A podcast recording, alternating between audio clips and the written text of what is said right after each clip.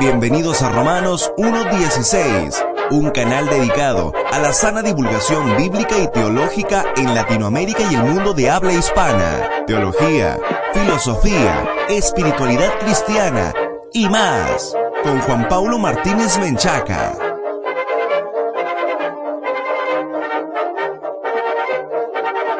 Saludos patrocinadores y amigos, yo soy Juan Pablo, muchas gracias por escuchar este programa. Si esta es la primera vez que escuchas Romanos uno dieciséis, te queremos invitar a que visites doble u doble u doble u punto j paulo martínez punto com, nuestro sitio web oficial, para que accedas a un montón de recursos que te van a equipar mejor para enfrentar los desafíos que presenta la posmodernidad.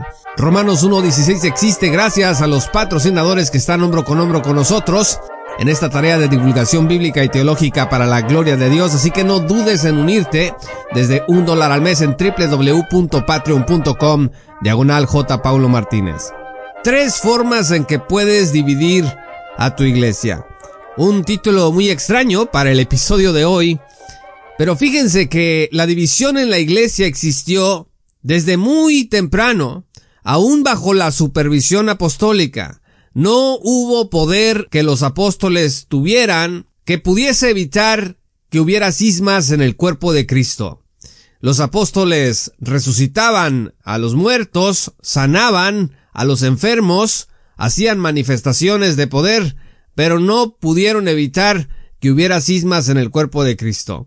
En la iglesia de Corinto, por ejemplo, el apóstol Pablo tuvo que entregar instrucciones acerca de la libertad cristiana y el orden en el culto, entre otras cosas, para tratar de detener el mal rumbo que llevaba la congregación. El propio apóstol Pablo reconoció que la división en bandos era necesaria. primera Corintios once, versículo diecinueve dice, a fin de que se manifiesten entre ustedes los que son aprobados. Esto significa que, de cierta forma, hay un aspecto en el que la división sirve a los propósitos santificadores de Dios. Ahora, sin embargo, el observador común puede apreciar que, en la mayoría de los casos, la división en la iglesia destruye en lugar de construir.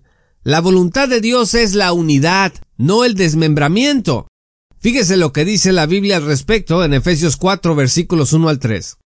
Yo, pues, prisionero del Señor, les ruego que ustedes vivan de una manera digna de la vocación con que han sido llamados, que vivan con toda humildad y mansedumbre, con paciencia, soportándose unos a otros en amor, esforzándose por preservar la unidad del espíritu en el vínculo de la paz, repito, esforzándose por preservar la unidad del espíritu en el vínculo de la paz. Entonces, ¿cómo podemos distinguir una división necesaria de una división netamente destructiva? Es difícil. Lo más sencillo es reconocer lo que uno puede ser capaz de hacer para allanar el terreno y sembrar la discordia y dañar así la unidad entre los hermanos. Si podemos ver esto, entonces podemos ser capaces de trabajar para evitarlo. Enseguida vamos a mencionar tres cosas que tú y yo podemos hacer para dividir a la iglesia, y vamos a ver estas cosas de esta manera, porque una vez que hablemos de ellas, vamos a poder evitarlas. Primera forma en que puedes dividir a tu iglesia. Ten expectativas poco realistas de tu congregación. Fíjense que la imaginación es muy poderosa. Afecta nuestras emociones, nuestras decisiones. Si tú no controlas tu imaginación, la imaginación acabará controlándote a ti. Desearás una iglesia a la medida de tus expectativas, anhelos y visión del ministerio. Vas a comenzar a presionar para que el pastor predique de cierta manera, para que los hermanos sean de cierta manera, a tu gusto, a tu concepto de santidad. Vas a imaginar que la música en tu congregación es concorde a tu predilección e interpretación de cierto principio regulador o de alguna tendencia musical en tu comunidad. Así que tener expectativas poco realistas va a hacer que comiences a despreciar a otros creyentes, ya sea porque los consideres ignorantes, porque los consideres faltos de iniciativa o porque creas que no toman tan en serio las cosas como tú. No son tan santos como tú, como deberían, según tu criterio, decepcionan, pecan, no tienen tus ideas políticas, algunos son cínicos, otros son muy relajados, estás solo tú y tu proyecto reformador, etcétera, etcétera. Segunda manera en que puedes dividir a tu iglesia. Antepon el carisma a la verdad. Hay creyentes que no saben hablar muy bien, que no nos parecen tan lindos y hermosos como otros que tienen un gran magnetismo. Si tú decides guiarte por el carisma antes que por la verdad, pues la división estará a la puerta de tu vida. Fíjense que hace tiempo conocí a un creyente que deseaba reformar la iglesia en la que estábamos.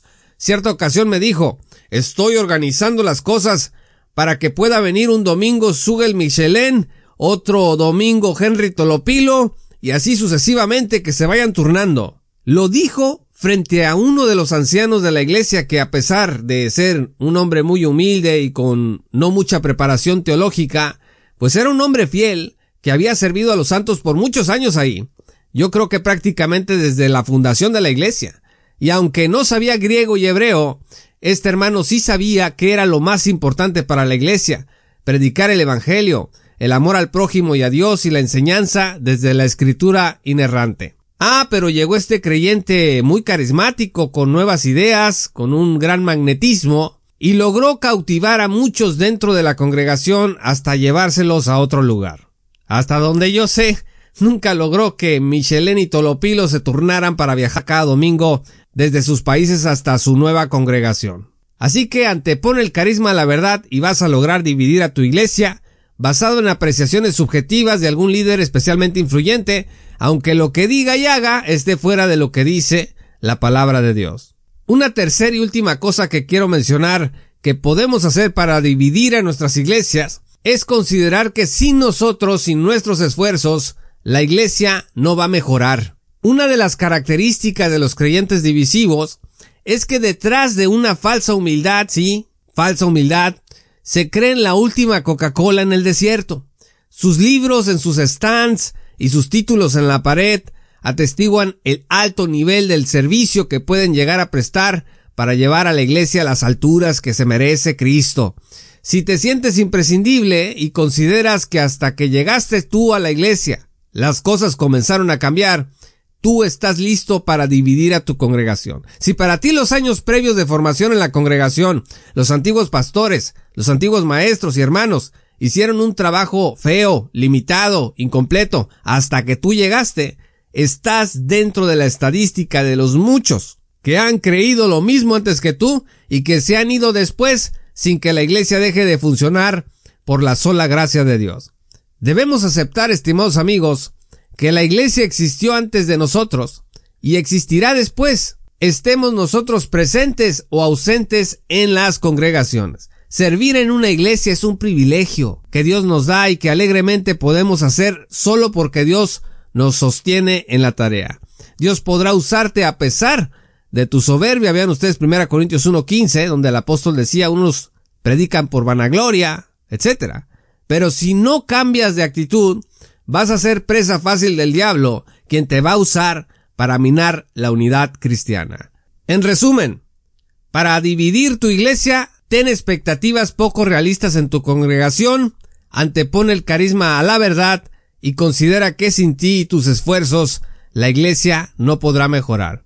Si haces esto, seguramente vas a influir a otros y tu iglesia se dividirá inevitablemente. Dios es paciente y misericordioso. Su iglesia es lo más importante para él en esta dispensación, pues porque a través de ella la obra es llevada a cabo por todo el mundo. Estimados amigos, dividir a la iglesia es un acto lamentable que es necesario evitar, superando nuestras propias actitudes pecaminosas.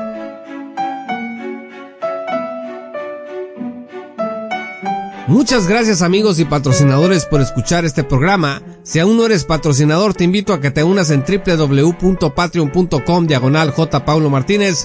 Vas a acceder a recursos exclusivos que te van a equipar mejor para enfrentar los desafíos que presenta la posmodernidad. Recuerden seguirnos en nuestra nueva página pública de Facebook, El Podcast de Romanos uno dieciséis. Repito, búsquenos como El Podcast de Romanos uno dieciséis. También estamos en Twitter como arroba jpmartinez-r116. Recuerden visitar también nuestro sitio web oficial en doble u doble u doble u punto j pablo martinez punto com. Descarga muchos recursos gratuitos que están ahí a tu disposición para aprender. También puedes acceder a nuestros cursos virtuales en la página doble u doble u doble u punto aprende punto j pablo martinez punto com. que son muy importantes como herramientas para vivir en medio de un mundo hostil a la fe cristiana. Yo soy Juan Pablo, muchas gracias por haber escuchado este programa y que el Señor los bendiga hasta que volvamos a encontrarnos. Esto fue Romanos uno dieciséis con Juan Pablo Martínez Menchaca. Únete como patrocinador y apoya la sana divulgación bíblica y teológica en América Latina. Búsquenos y síguenos en nuestro sitio web oficial, redes sociales y otras.